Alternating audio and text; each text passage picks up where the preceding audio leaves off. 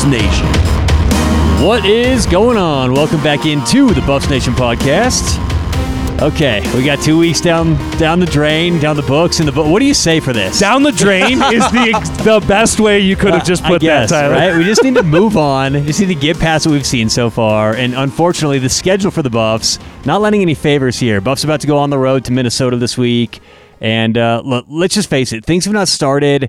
Uh, as we thought they might have. We all knew the Buffs had a tough schedule. We all knew opening up uh, with uh, uh, what was it now? Two weeks ago. God, I, I, you can That's how bad it was. TCU, you can see that I'm TCU just- and Air I'm Force. yeah. getting this out of my mind. TCU.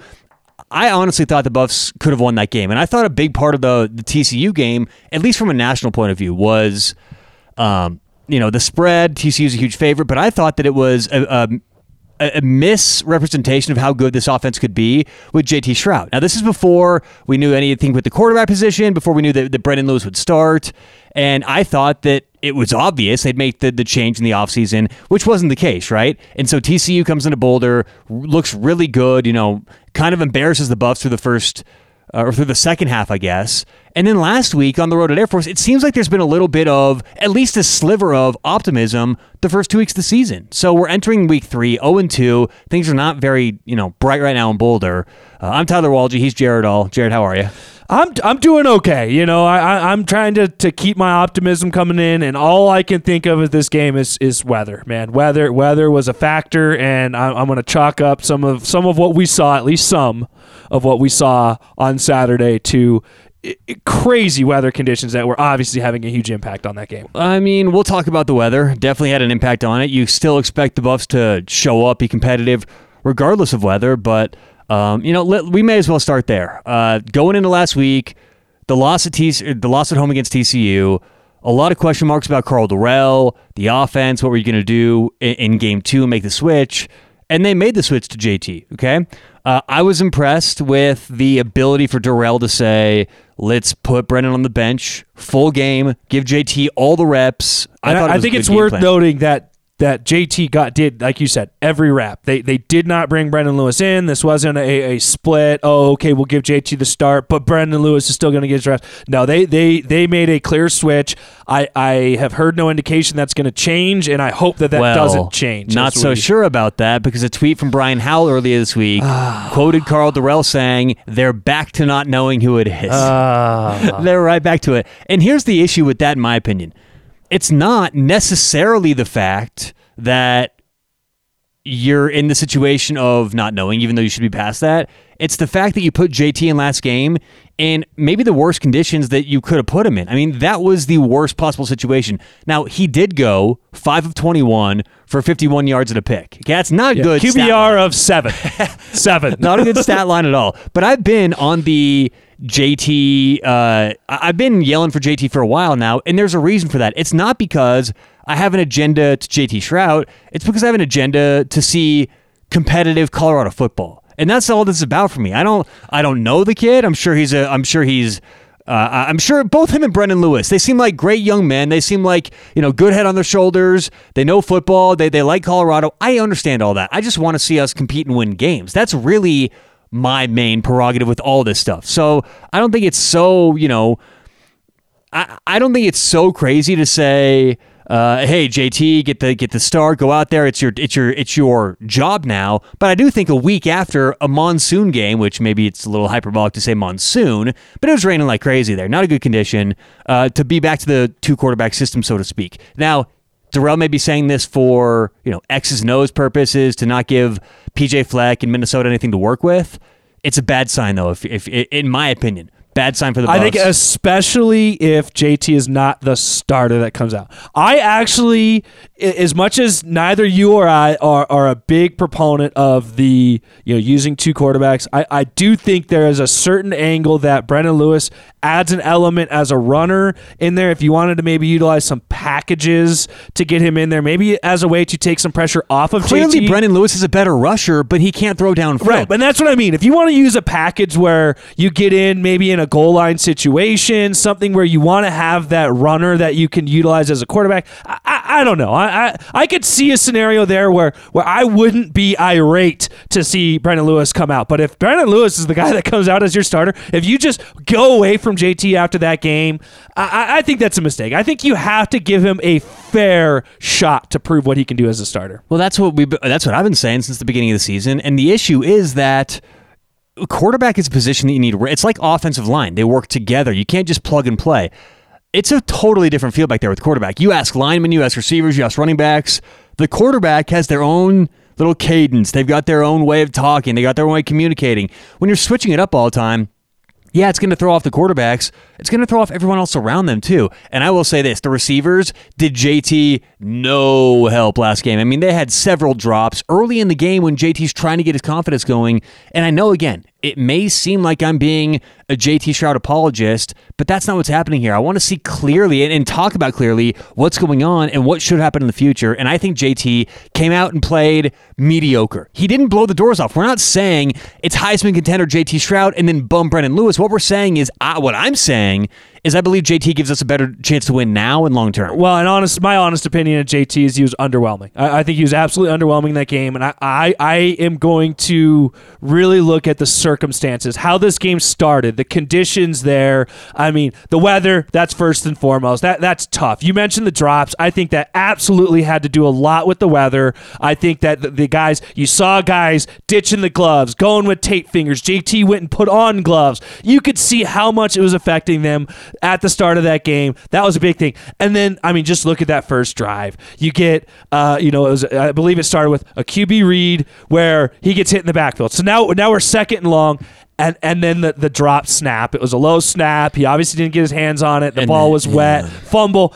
Uh, and now, boom, three plays later, it's a touchdown. And you're already behind 7 nothing. And I think that pressure got to JT a little bit. It's been a long time since he has been a starting quarterback for a football team, especially at this level.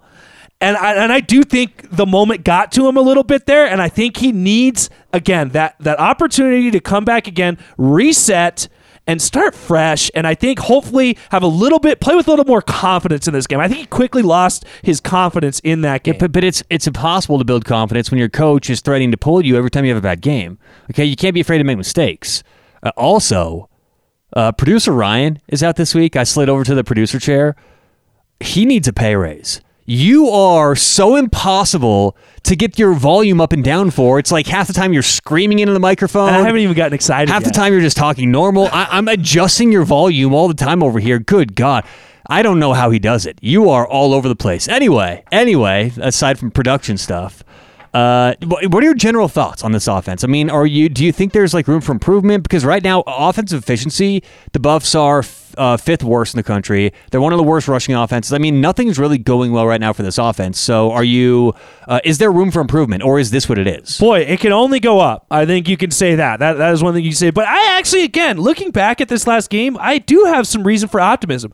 He, you know, there were times the ball was put on open receivers on many occasions. Balls were dropped. You know, I I, I think that you saw JT is more willing to open it up attack the defense. So I again I, I I go back to that. I think JT Shrout still gives you the best chance. I think he allows this offense to be opened up.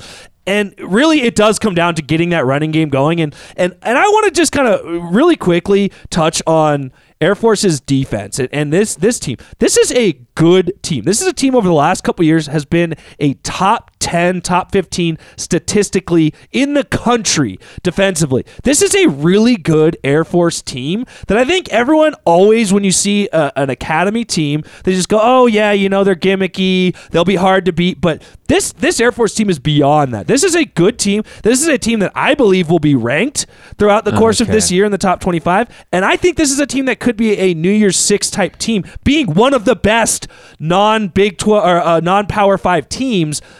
I think that you cannot overlook that. That they, the Buffs were going up against a good team last week. I, You don't agree? I mean, where have we come to where we're saying a loss to Air Force is acceptable because they're a really, really good football team? I understand what you're saying, especially this year. L- look, uh, Calhoun, right? Coach Calhoun, Yep. Troy Calhoun, he has that program on autopilot now. They they have a whole staff. I was talking to my mom about this during the game. Uh, she's as big a CU fan as anyone out there who's not happy about stuff right now. But um, it was the idea that Air Force has all these different coaches who used to play there, and it's like you know, uh, should you hire coaches to come back? Is that a good thing? And and it helps they all know the system. But Calhoun has that thing humming. Okay, so the idea that you know Colorado's a little bit behind where Air Force is now, it makes me sick. I can't believe that's the case. We're, we're supposed to be a Power Five program, and and I actually agree largely with what you said. It just it's it sucks. It makes me feel uh, certain ways, you know, poorly about about this team, this this program, because it shouldn't be like that. I, I've been watching CU games my, my whole life. I, I, I was talking to you before the show about this. One of the main reasons why I, unlike other people, I'm not thinking about selling my tickets, you know, season tickets. Well, I actually am thinking about it, but I usually lean with no because my family's had these season tickets for like 50, 60 years. I mean, over 60 years. It, it, it's it's crazy how long they've had this. So it's nostalgia for me. But a lot of people out there are saying, should we sell tickets? Do, do we want to go anymore? And and the idea now that Oh, Air Force. Look at that program. I mean, hey, that's a pro. You tip your cap. They're a lot better than us. I can't believe we've gotten here. That's But my whole thing. I, I think I think CU struggles aside. I, I I don't think there's anything wrong with taking a step back. Going, this is a really good team. This is a team that I think would make a, no, a lot of noise against top tier teams. Again, I expect, I, I believe Air Force is ultimately a top 25 team in the country this year. Yeah, I mean, I'm not again. I'm, I'm agreeing. I'm not saying CU is better. I'm saying they should be better, and I'm just saying it's it's we've come a long, long way to saying, oh boy, well, you know, it's okay. The Boston Air Force is a really good team. It's like they play in the Mountain West. I don't care. The the bar should be higher. Uh, Colorado's offense through two games, 125th out of 131 in terms of yards per play. The only offense is worse Middle Tennessee, UMass, Boston College, Colorado State, New Mexico State, and Iowa. And So, you want uh, to talk about how, how far we've fallen right now? Uh, I was you, as you started listing off teams. I just was thinking to myself like, please tell me CSU is in that list. please tell me CSU is actually worse than the Buffs, and that's about the only thing right now as a bus fan that you can hang your hat on. Is that you're not worse than CSU still, right? God. A- Again, has have things gotten that bad to where we're saying, yeah, look at CSU's test score? That's what I never like to do. Like when I went back to school, I never like to say, hey, what that what they get down there? Oh, as long as I beat them, that's okay, right? It's like, don't you want to like set your own bar? I would don't love you to. wanna, I would love to. don't you want to, you know, be proud of what you've done and, and, and be the reason why, you know, people are proud about CU football. And, and no one right now seems to be. And I'm hearing a lot of this on social media, but they're kids. They are children. Stop yelling at the kids. All right, a few things. First of all, they're not kids. At this point, they're paid athletes. Or there's as close to being professionals without technically being professionals as you can be. Uh, number two, so that's number one. Number two, this is what passionate fan bases do. This is what good fan bases do. The louder and more upset fan bases get when you're having a bad season, that's a good sign, right? Uh, I, I like that the the, the Yankees and and, and the uh, you know name, names are. Look at the Broncos right here Yeah. in the state. When the Broncos have a seven and, and ten season now, uh, people are up in arms. No one says you know poor people. Poor. Now they're they're college students, so I understand that, but.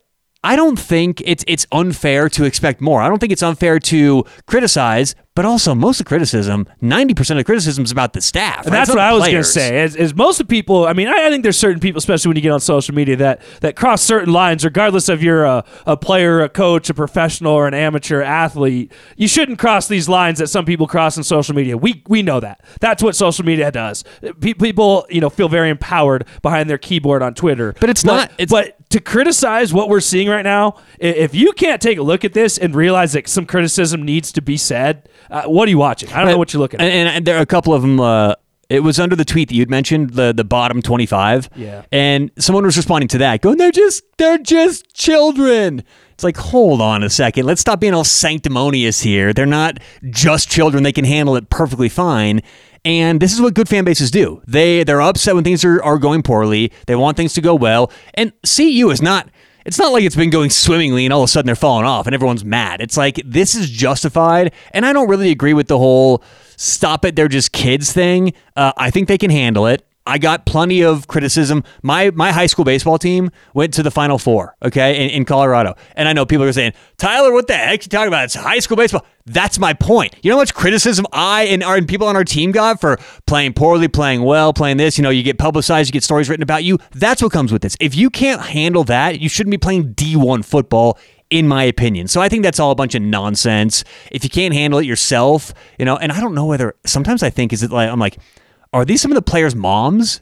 You know, they kind of they're kind of in that age range. They they kind of talk like their that. burner account, right? Right? It's I mean, the player's it burner. Seems like it, but even the profile pictures, it's like that's probably a player's mom, you know. And I'm, it's like last name doesn't match up, but you know, are, are there, are there, is it an alias? Is what's going on here? But that's what it seems like, and that's that's sort of the mentality that, that a lot of these people have who who say you shall not criticize. It's almost like the parent mentality, right? Hey, they're college kids. They're a college football team. We're not allowed to say anything bad. Actually, you are. Now, if we move back to the Mountain West, or we get split in a different division, we start playing Division two football. Maybe that's the case.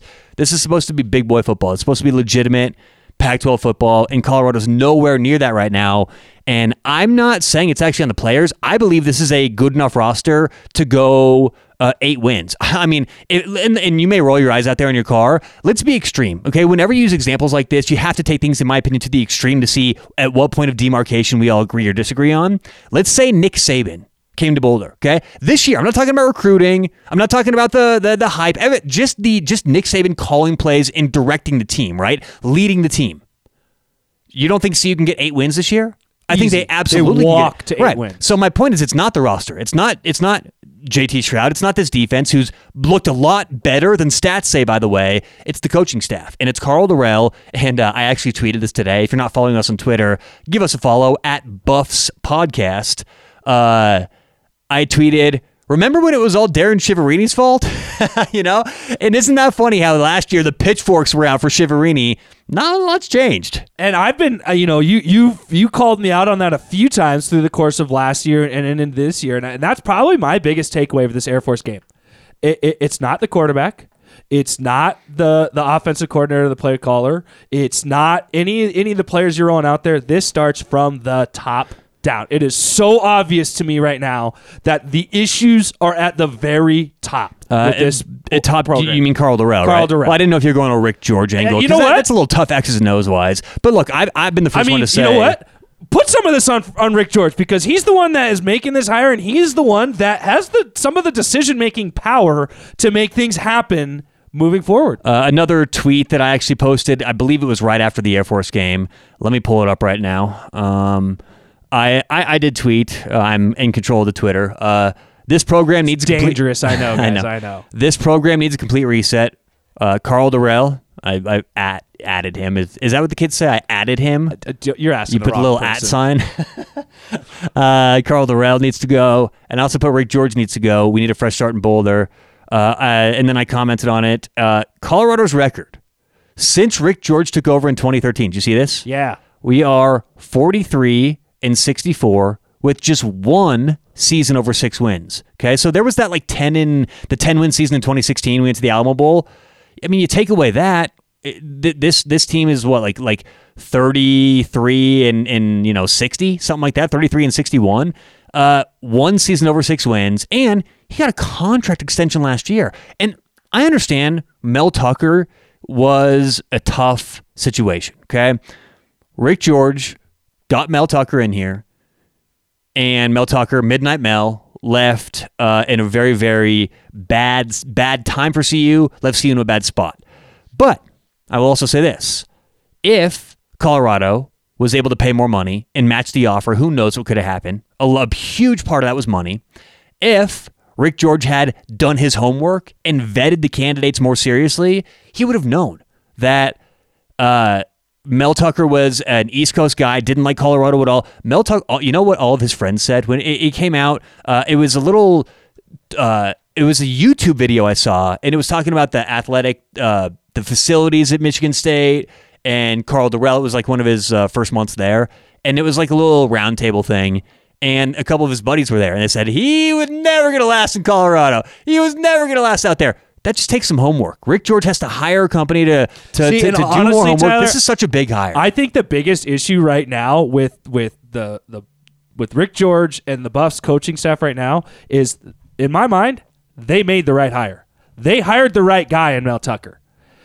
And then he burned them. He did something dirty. But- but Jared, he, but- he, he, he made a move in the wrong way. I, I don't care. You need to hire a splash guy like that that you know is going to leave you in two to three years. Fair enough, fair enough. it- Ma- now ma- the way he did it, dirty, dirty. and maybe I'm being too hard on Rick George for having properly vetted and, and, and you don't get anyone who's going to leave you high and dry. Maybe that's too much, and maybe I'm being a little hyperbolic with that. I will give you that, Jared.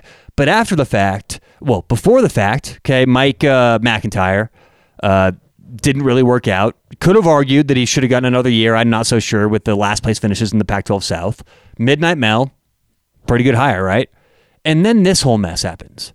And you bring in uh, Karl Dorrell, who was a last minute hire, but then you give him sort of the reins to to to um and, see as I'm even saying is, this is you- reshape the program? I no, mean, but, that- but because you want to do that for a head coach. I'm just not so so sure that it was the right hire. That, that they they shouldn't have found someone else. In that- my mind, I think the situation the Buffs are put in, there were limited options. This this was at the time you could kind of see okay they're trying to get ties back to a buff a guy that's not going to do them dirty the way that mel tucker did but i look at this in hindsight as a scared hire. They hired scared. They didn't want to hire another guy that was going to leave them. I'm, I'm sorry. You want to get this program back to relevance? You need to accept that you are a stepping stone program right now. That's what you are we're just talking about them being among the bottom 25 in the country, uh, being a subpar team to a Mountain West program. I mean, that is the reality of where the Buffs are right now. and, and also, I think that when you're going to bring a new coach on and, and you're going to bring some new, someone new to lead your program, you want that up and comer. Like Mel Tucker was known across the, the the college football world as the next big thing is a head coach in college football. Karl Dorrell, the last time he was a head coach before Colorado hired him was 2007. That's before I graduated high school. Okay, uh, the then he was uh, receivers coach of the Miami Dolphins, quarterbacks coach Miami, quarterbacks coach Texans, uh, quarterbacks coach Vanderbilt, wide receivers coach Jets, and uh, wide receivers coach Dolphins slash assistant head coach. Which, by the way, in the NFL, there's about 450 assistant head coaches on every staff. So what was this? This was a grasping at straws, complete. I think that it, it, it- they thought if they hired a quote CU guy, right? If Rick George brought a CU guy in here that no one really knew about, I mean, no, well, he's not a bad coach. He's, he's been in the NFL for several years. Me must be good. It, it seemed like something they didn't have, uh, where they didn't have anywhere else to turn. And I look right around our own backyard in the Mountain West. I see some hires that were just made. I mean, we, we could have pulled coaches from other Pac 12 teams. We could have pl- pulled coaches from Mountain West teams. We could have pulled coaches from uh, MAC teams I that remember, were having success. I remember back when when they hired Mel Tucker, uh, a guy that I was pounding the table for was Lane Kiffin. He was a guy sitting at Florida Atlantic. You're telling me he didn't want to get in a Power Five program? Now he goes and lands himself at Old Ole Miss. You know, he's he's taking a step past where CU is right now, and I just think a guy like that, a guy that I think brings some cachet, somebody that again bring some attention to your program. Maybe he's only there for two years, but you have two winning seasons. You maybe get to an eight or 10 win season. And now the next guy you're hiring, all of a sudden the candidates open up to you because you're an up and coming program. Instead of you look at Mel Tucker leaves, you bring Karl Dorrell, and honestly, I'm not even going to say Rick George blew it with that hire. I think he had was in a bad spot and made a safe hire that was going to get him, especially because don't forget this was right in the middle of the COVID COVID pandemic Right, right. hitting you. So make that hire. But you are at a point now. It is so clear and obvious he is not the right guy, and now the onus is on Rick George and this the regents for CU. They have to make this happen, or this program will get run into the dirt and fade into oblivion. And it's not just that he's not the right guy. It's that Karl Dorrell may be one of the most uninspiring head coaches I've ever seen. You know what they could they, they could replace him with a mannequin on the sideline. You wouldn't be able to tell the difference. You would not be able to tell the difference. Maybe if they blink, if you ke- kept the camera on their eyelids long enough, and you could tell after like a minute and a half, oh that that's a mannequin. He's not blinking. Besides that, that's what Karl Dorrell is. So the optics mean something. Optics really mean something. I saw this video put out on the on the Buffs uh, social media account this week. It's like grind, get better. Karl Dorrell's on there going, "We got better today. We got to practice." It's like, What's going? It's it just seems so fake. It's just like what's going on here. There's nothing to get excited about. This is a bad team, bad coaching staff, and I think the main thing right now is everyone in Boulder's just so sick of it. We want to see a better product on the field, want to see a better coaching staff. So look, I know today's show is going to be a lot of kind of complaining. I think that's where a lot of Buffs Nation is right now. Uh, we will break down the Minnesota game here in a few minutes, but. Uh, you know, I just had to get that out there. It was a little bit of a tangent on the coaching staff, but it's hysterical that last year the pitchforks for were Shiver, the pitchforks were out for Darrin Chiaverini, and it's like this offense looks worse. It was not Chiaverini's fault. It, like he was a, if anything, it was a it was a net zero gain, right? He, maybe he didn't make us that much better. He certainly didn't make us worse, and that is a firing where. Dorrell had to do something. Had to do something. Well, well, they're getting up in arms. We got to fire somebody. So what does he do? He fires the lead recruiter of the program, the best recruiter this program's had in the last ten years. Gone and look where we're left now. You know, so that's also on Karl Dorrell. And if you're going to be a good coach and have a spine and stand up for your guys, then make the right move that at least make this this team better. You don't bring in Minnesota's offensive coordinator who had a terrible year last year, got fired for putting you know one of the worst offenses on the field. Bring him in, things every you know you know think everything's going to change. It's worse. It's worse than it was last year. So anyway, whew, okay. And deep breath. Exhale. I know, okay, like everybody, sessions for me at this point. everybody, just pump the brakes a little bit here, okay? All right. Uh, well, Air Force got the 41-10 win last week, and uh, I mean, I'm ready to turn the page, and, and- unless you have anything to add, Jared. No, I, I- I think I'd very much like to move on from this. one. Okay. As I mentioned, Colorado up to this point in the season through two games, uh, 125th out of 131 for yards per play. And you may say, Tyler, yards per play, why does that matter?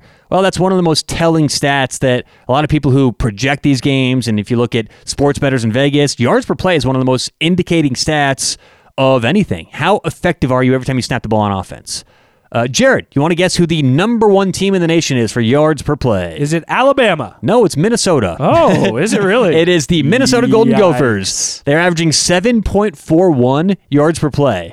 And uh, You, yeah. you just had to. You had to just rub it in a little. Oh, you know what? Actually, yards per game, they're number one. Yards per play, they're a little bit below that. But yards per game, Minnesota is number one. Which, hey, if I'm uh, if I'm you know hyping up yards per play, that's a good thing. They're not number one in the country. They're just a little bit behind that. But uh, in terms of the total yards gained per play, per uh, You know game, what? As far as I'm concerned, Minnesota's Tyler, if you ain't first, you're last. Okay. So someone's watched uh, what's that movie? Talladega Nights. I actually watched that recently. It's funny. Um, we're gonna go back and watch some old uh, Chris Farley ones soon. Oh, Chris Farley Yeah. had some good movies. No kidding. Did you know that he was originally cast for Shrek? And and he Really? he passed away in the middle of that movie being made, and then ultimately they turned to Mike Myers. Well, Mike to do Myers was- was money for Yeah, Shrek. you, you you have to feel like that ultimately worked out for the yeah, best. big Chris Farley, yeah, though. Yeah. You think there's a portion of our audience who doesn't know who Chris Farley is? I'm sure there is. There's college. I don't who listen to know. I mean, Chris Farley, he he transcends generations, Yeah, right? maybe you're right. I, I, I mean, don't know. I'm not sure. I I'd be curious. the- I'd be curious to know. yeah. Anyway, uh, all right, let's get to it. Can you tell I'm just trying to talk about anything else but this game right now? Do we have to? uh, Minnesota, they are averaging 50 points per game. They've scored 100 points in two games. Uh, the CU Buffs have scored 11.5 uh, per game. Points allowed per game, Colorado giving up 39.5, Minnesota allowing 5 points per game. Uh, total yards per game, Minnesota 582, Colorado 255. Through the air, Colorado's throwing for 143 a game, Minnesota uh, 280. And this is where, where it's going to be tough, Jared. On the ground, Colorado rushing for 112 a game, Minnesota for 302 yards per game. So clearly, stopping the run has been a problem so far. TCU gained over nine yards of rush against the Buffs. Air Force destroyed that number last week. Now, although Air Force did it a little unconventional, we saw two weeks ago what the Buffs will do against a prototypical rush attack, which wasn't any better. But I will say this. These stats for the Colorado Buffs defense are a little bit skewed. In the second half of games, the offense has stopped playing, and it's been all on this defense. It was seven to six going into the TCU game. Now, do we remember what that game ended up, Jared? The final score? It, let's see. Give me one second. I can tell you that it was.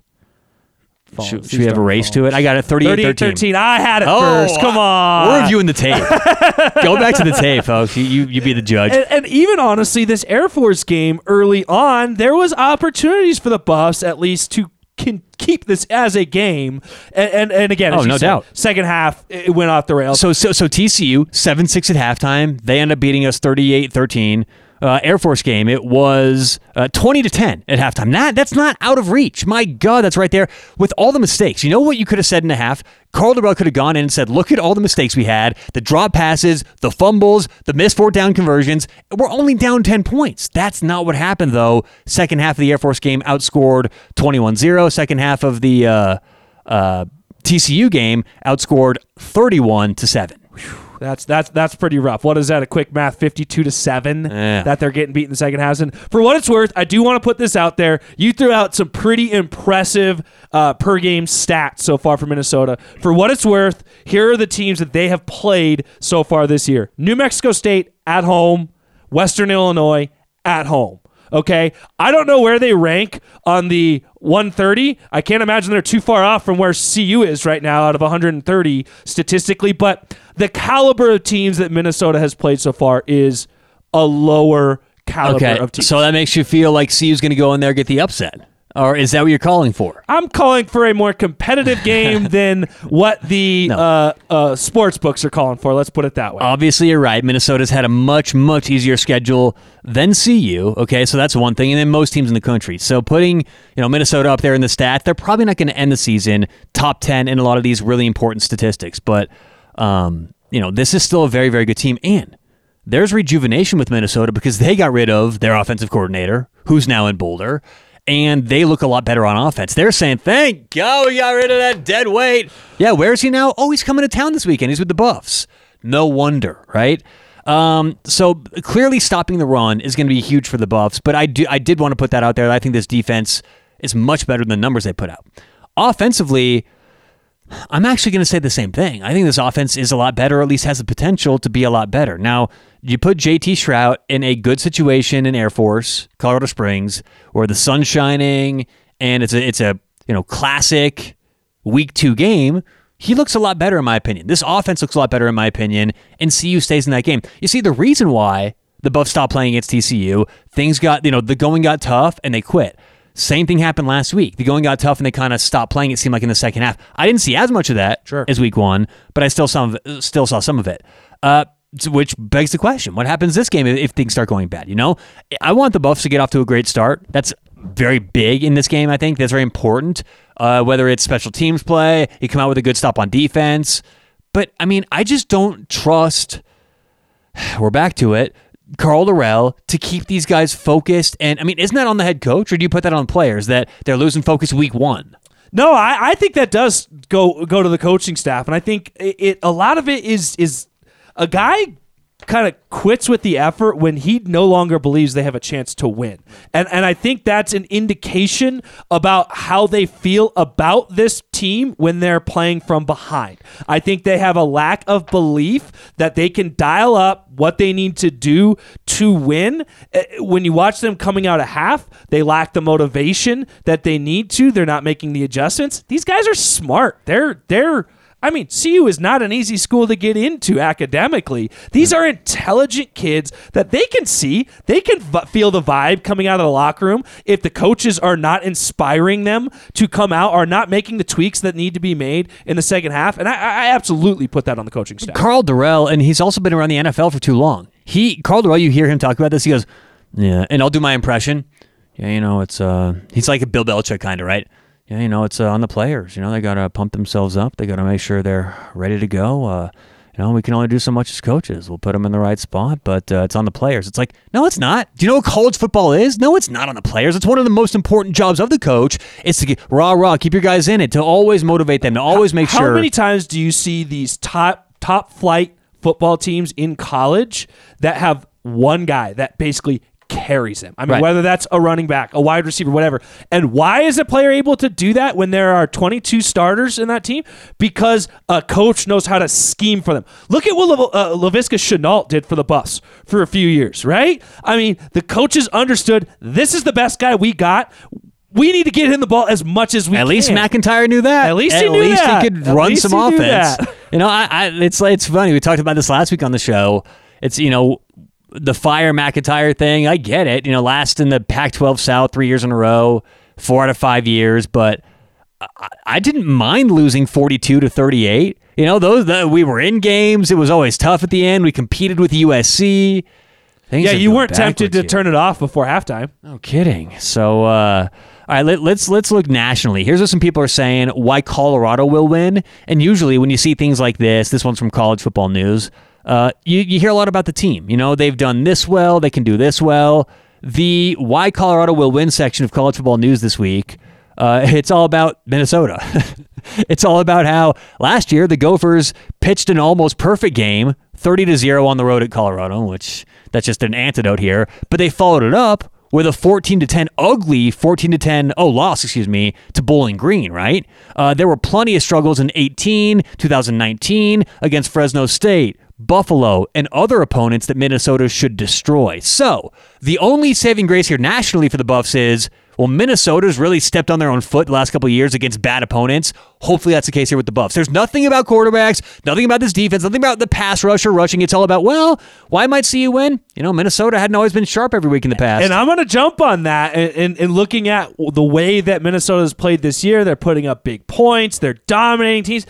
You know what? Young kids, maybe some guys get a, a little bit of a big head. They go, oh, Colorado, one of the worst teams in the country. We'll steamroll right there. Look at what we did to them last year. Mm. Hey, you, you gotta you gotta hope for something here. And and boy, you mentioned that game last year, thirty to nothing. That was the worst game I have ever been to in my life. Yeah. I don't recall the fight song ever getting played the entire game. I, I don't ever remember a time that that happened. And so I, I, I think when we look back at that, it's like, boy, was that maybe something, a moment we should have looked at and be like, what is to come from this? I think we all kind of chalked that up to a fluke last year. Uh, that was not a fluke. That that is what this program has become, and and that was an indication all the way a year ago when we saw that. Uh, the why why Minnesota will win here. Um, uh, let's see here. It ran for oh, Air Force is now outlier with its style. It ran for 435 last week at the Buffs, but TCU. We I mentioned that earlier actually in my breakdown. Uh, Minnesota, the one of the best efficiency rushing teams this year, and the passing game's been good. Uh, 600 yards through the ground, 300 more through the air, 12 scores in two games, as we know. So, anyway, uh, we don't have to spend that much time going through Minnesota. They are a good team. They're going to run the football. They play very clean, uh, more of a pro style attack on offense. And defensively, they can get after the quarterback. They've done everything this year to stop the run. Uh, pretty much, you know, get after get after every quarterback they've seen. So they do a lot very well. And and if you want to talk any optimism for the Buffs, I, I I do turn to their defense and what this defense can do against the Minnesota offense. You mentioned we don't need to necessarily break down a whole lot because you know what Minnesota wants to do. It is pretty obvious that allows the Buffs to put your full focus on that. I, I think they have the athletes. I think they have the front seven to do it. I even look at early in that game last week against Air Force, the Buffs were doing some really good things, Sure. shutting down that running attack. They were limiting it. Maybe that's a better way of putting it. Limiting that running attack in the first half. So if you can come out that way defensively and show up, keep this Minnesota team out of the end zone early on and get this offense a chance to get going for the Buffs.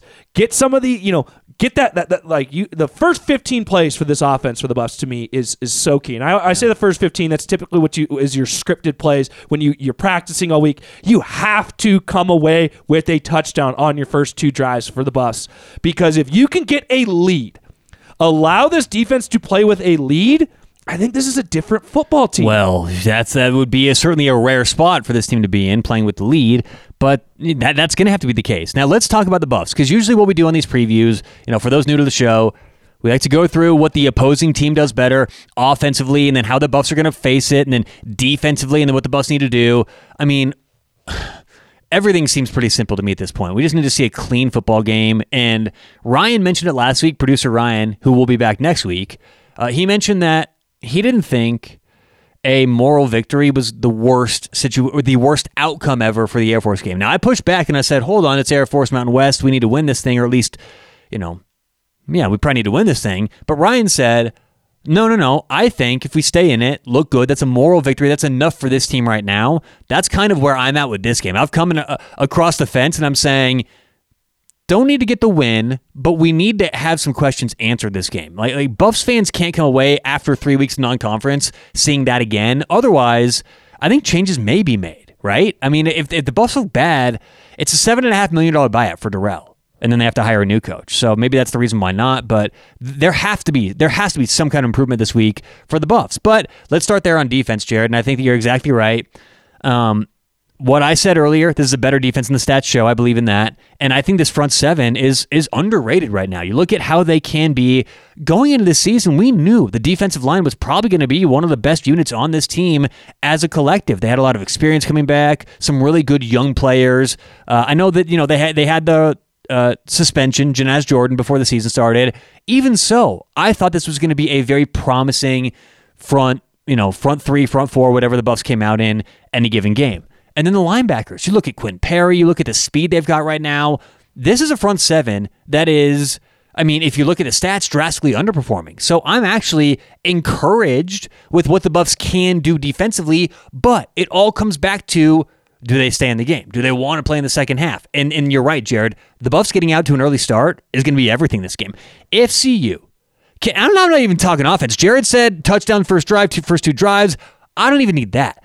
I need let's have it three three after the first quarter. Like that's what it, has got to be. End of the first quarter, we are still in this thing. That's what I'm looking for here.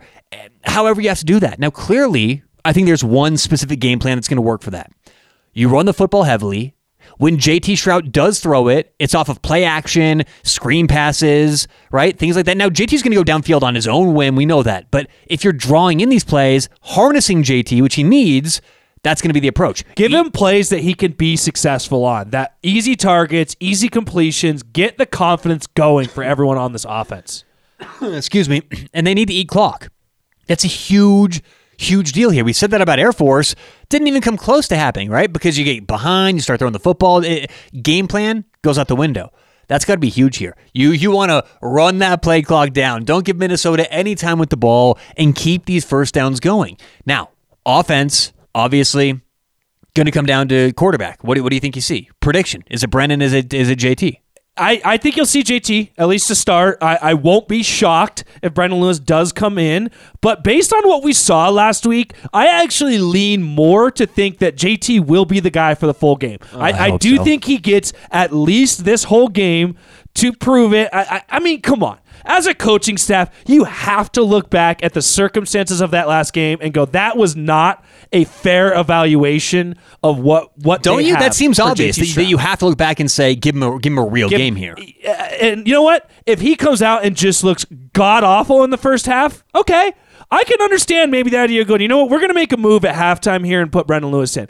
I don't think that'll be the case. I think JT Shrout at very worst looks better. Looks much improved. Uh, at least he can throw week. the ball downfield. Look, last year and in, in the spring game and in week one, pretty much every time Brendan Lewis has had the ball in a live situation, you know what it looks like? It looks like some millionaire went up to him before the game and said, Hey, buddy, I'll give you $1 million right now. I'm going to wire it to your mom right now. But the key is you can't throw past 10 yards. You can't throw it 10 yards downfield. And Brendan Lewis probably says, that's gonna look so weird. It's gonna look. So, aren't they gonna know? No, no, they're not gonna know. Just, just run around, throw it out of bounds. If someone's wide open, just run to the sideline and throw it out. That's what it looked like. It looked like someone went to before the game and said, "Hey, buddy, here's the proposition." I can't tell anything else. It's like that's that's the best thing I've got. It's the most realistic thing I have. Uh, or or he's just so you know afraid to throw an interception. I know I'm being tongue in cheek here, but there's a huge difference in what we see from JT and Brendan Lewis. And I would rather see JT Shrout go, you know, what he did last game and at least throw the ball downfield than Brendan Lewis, who's so scared to make a mistake, scared to make a mistake, throw it out of bounds. Well, what are you doing? It was fourth down. It was third down. Well, it was an interception. You know, that's what I feel like we get with Brendan Lewis. It's a joke. It's no good. I sold my stock a long time ago. It's got to be JT. If anything, it's got to be JT. Now, if they put JT in, he's got a bad game, has another seven quarterback rating, go third string. I, agree. At, at a certain point, Drew, it's Drew Carter. Yeah, right? you got to see. You know, you can't just keep throwing these guys back and forth. If if if it's not JT, oh, you know, you, you got to certainly discuss whether or not what you have behind you, Drew behind Carter, those two guys. Drew, Carter, he's looked good when he's come in. Now I know it's been few and far between. He's not looked bad. We've got, uh, and I know you you may be burning some red shirts, things like that, but uh, Maddox Kopp, the six five quarterback, redshirt freshman, Owen McCown. I mean, my God, and Owen McCown, did he commit with Mel Tucker? Was that post Tucker. You know, I am not 100%. I want to say it was post Tucker. I, I could be wrong. I hope it was, but because a lot of these big recruits that Mel Tucker brought on are gone, and you know he got Jerry Rice's kid to come over, he got Josh McCown's and, and kid by to the come way, over. yeah, Josh McCown's kid. That's who Owen McCown is. For, Yeah. for those out there who are not recognizing the name we're throwing out there, Josh McCown played many, many years in the NFL. quarterback family. I mean, that's this is you know uh, kind of quarterback that you want, in my opinion. He's a, he's a sort of pro style six two, but anyway, I wonder if Josh McCown's available as a head coach. He got he got a couple looks in the NFL last year. bring him here. I'm in. I'm in, man. I'm in. right? Oh my God! But uh, I mean, look, if it gets to that point where the quarterbacks and JT's not looking like the one, you got to go through. You got to go Drew Carter at that point in my mind. But this is coming from me, and as I said earlier, I've got nothing against Brendan Lewis. He seems like an amazing young man. I'm worried about winning football games here. That's my main concern. Uh, so the Buffs offensively, I think they need to run the football, eat clock. When these receivers do have a chance, they need to step up. Now I've heard a lot of good things about R.J. Sneed that he wants to take control. He wants to be that go-to receiver. Um, I'm just not so sure. Let me actually pump the brakes on that. I was gonna say I'm not so sure this offense has what it takes to get those receivers the ball because last year what we saw so far this year through two games. But we all need to be careful because game one this year it was Brendan Lewis, and then it was JT Shrout coming in at the most inopportune times. And then game two was was this, you know, rain game where, where the offense had no ability to get, you know, traction. This could be the first game where this offensive or where this offense, offensive coordinator, and team in general have an opportunity to run their game plan, have JT look comfortable the whole game. I mean, this could be the first of the new Buffaloes. And I would be very, very happy. I would be, nothing would make me happier than to come on and say, maybe I was wrong about what's going on in maybe we overreacted, Maybe right? we overreacted about Dorrell. And it is our job to do that, right? I worked in radio for 10 years. They The one thing they never said is, yeah, don't, yeah, go on there and underreact. Let's undersell this, right? We've been doing this podcast now for a couple years. There's one thing that a lot of you don't like. It's when we come on here and just, yeah, let's just be vanilla. We like to react. We're Buffs fans. We're talking to Buffs Nation. This is sort of our job, but I would be very, very happy to say, you know what? Maybe things are going okay. Maybe we overreacted. That's perfectly fine. I don't think it's going to happen, but I would love to say that. So, you know, I know things are kind of down right now in Boulder. I know things are, are, are bleak, but if there is one, one, one sense of optimism or one potential sign of optimism, it could be this weekend. Because as I said, you you throw away the TCU game, you know, split quarterbacks, seven six at halftime, fine. You throw away the Air Force game, you know, it was raining outside, a lot of mistakes in the first half, drop balls, fumbles, fine. We don't want to make a habit of that. Every loss we have, but well, but yeah. yeah, exactly. But I think that if they go on the road at, at, at Minnesota and they look good and JT plays the whole game, good quarterback rating, and this team looks competitive, I'm going to come in here with a much different tone next week, Jared. And I think there could be a sign of optimism if that happens. So, uh, do you got anything to add before we wrap things up today? I just want to sort of shed light on one player that to me has been a little bit of a surprising bright spot for this Buffs offense and in in very limited glimpses that you've seen some really nice bright spots. And that's Deion Smith as a guy Yeah, that for sure. has been buried on this depth chart for years. Finally he's got his chance and man, he has some juice to him. I know that's a that's a term that Karl Dorrell used a few times last year to to uh, describe Jarek Broussard, and he sort of reminds me of that a little bit. He's got a little bit more of that really get up to speed quickly than what you see in Alex Fontenot. And Alex Fontenot is a solid, w- well-rounded back, but I'd like to see Deion Smith get a little bit more of a look in this game and see if he can't bust a big one, you know, and and sort of maybe put this team on his back a little bit to take some of that pressure off of JT Shrout and this passing game. And I think the opportunities are there. I'd like to see him get more run early in this game. If there is one position that I think CU's great at right now, it is running back. You know, uh, Darian Hagan has done a really good job bringing running backs in from all over the country. I mean, I was I was doing some little a little deep dive today on this Buffs roster, and I was reading about. Uh, I mean, obviously we know a little bit about Jayle Stacks, right? Uh, he's got a little bit of time, but Victor Venn. You know, we haven't heard Victor Venn a lot this year. You know about Victor, right? Yes. Yeah, he was a lead running back for three-time state champ in Georgia. Got a lot of different looks, a lot of different offers. Chose to come here with the Buffs, and you know it's players like that that you worry about. You know, does he start to get a nose for somewhere else? Does he start to say, you know, what's going on here? Because the Buffs have talent. As I said to start the show, and as I'll end on, this team has talent. I am not worried about the roster. Okay, Uh, do I think that they have the talent to win the Pac 12 and make a national title run? Probably not right now. But as we said, if, if Nick Saban were here and nothing else were different, this is an eight win team, at least I think. So the talent's here. What we have to, as as fans of the Buffs, and as a lot of us longtime supporters of this team, what we have to worry about now, and, and I don't like saying worry about, but I think the main next step in this evolutionary process of the program is if things do, do start to fall apart, this program and this team could get bad in a hurry all it takes, and now in 2022, is some transfers and then your buddy transfers and then you're looking to go somewhere else. Like there's clicks within the team. There's there's friends within the team. It makes it a lot easier when three of your best friends are getting up and going to Tulane and USC and Idaho. Yes I use those schools uh, specifically cuz three of our players went there last year. You know that's what's going to happen. And so that's my concern is that if we don't turn things around and Karl Dorrell gets replaced, right? Because a coaching change tends to fire up the fan base and, and the players, at least momentarily. If things don't change quickly, that's my, my concern, is that we're going to go from a what should be competitive team in the Pac 12 to a bottom dweller as a Power Five very quickly. So that's my concern here, and I don't want things to start going off the rails after Week Three. But that's is that is what could happen. And something I know, Tyler, you and I have talked about a lot off air. We've brought it up a little bit on this show. Is the the dynamic within college football is on the brink of changing drastically.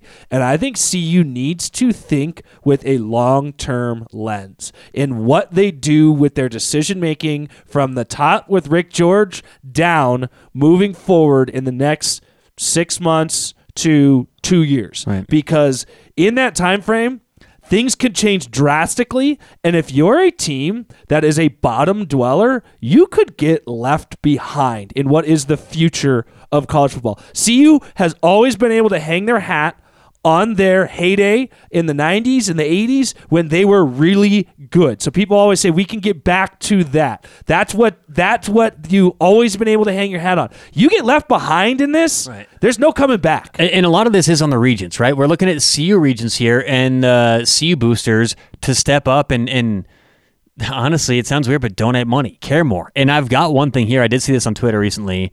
Uh, I want to start bringing some attention to this. Frank McNulty is running for CU Regent, and he's apparently very focused on athletics, uh, this football team. And I mean, there's been a lot of talk lately because, as according to Silver underscore Buff, uh, Silver Buff, who I think we follow, if not, um, we'll we'll start. But he says here, CU really needs to limit region control, regent control of athletics. No one voting for regents actually looks on their stance at anything. They just see the uh, party affiliation on the ballot and vote them. Um, and then another vote or another uh, tweet by that same account.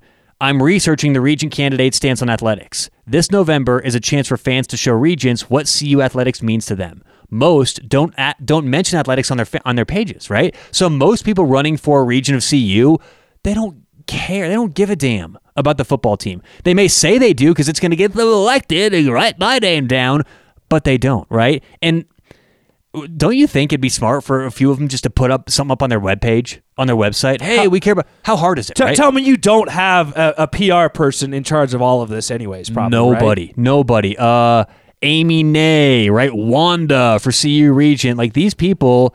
Uh, Jack Barrington. Those names are not favorable if you're a CU fan, and this is what it's gonna take: is a change in the people pulling the strings, right? The regents, the boosters.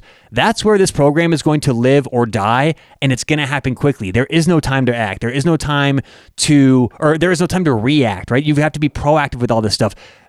Musical chairs, it's going on right now. The music is playing, and CU's going to be left without a seat if they don't make the right the right choices with with regents. And this comes down to voting. This comes down to you and Boulder and Colorado making the right choice there and voting for the right person, which I believe at this point is probably Frank McNulty. I think he's going to be the one who gives to the program, gives gives them what they need, and hopefully sets them up in the right tra- trajectory. So, uh, all right, trajectory. Anyway, I know. Uh, let, us not end the show with a non-word. Trajectory is what we're going for there. All right, uh, score predictions, and then we'll get out of here. I picked the Buffs to win the first two weeks. I, I, I just can't do it here. I mean, Minnesota's look so good. 600 yards on the ground. 12 touchdowns so far. Uh, I just think it's going to be too much for the Buffs. Now, what I'm hoping for, the Buffs get off to a fast start, stay in the game. I think Minnesota may be a little bit through 60 minutes, so I'll take uh, I'll take the Buffs losing in a close one, 23 to 17. Yeah, I, I, I see foresee something very similar. I, I, I really, really call me crazy. I'm holding out optimism that this Buffs team looks better, looks competitive, stays in this game, particularly the defense. So I'm going to call for a low scoring game here. I think one that the Buffs lose in a close game. I'm going to say 20 to 17. The Buffs lose.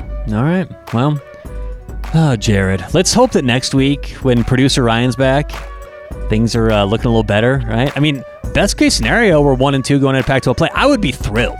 One and two going into Pac-12 play. Uh, middle case scenario, Buffs look okay, right? Something to talk about. Worst case, and we're talking coaching staff for half the show again. So let's go, Buffs. Show up. Show Minnesota the team you can be. We'll talk to you all next week on the Buffs Nation podcast.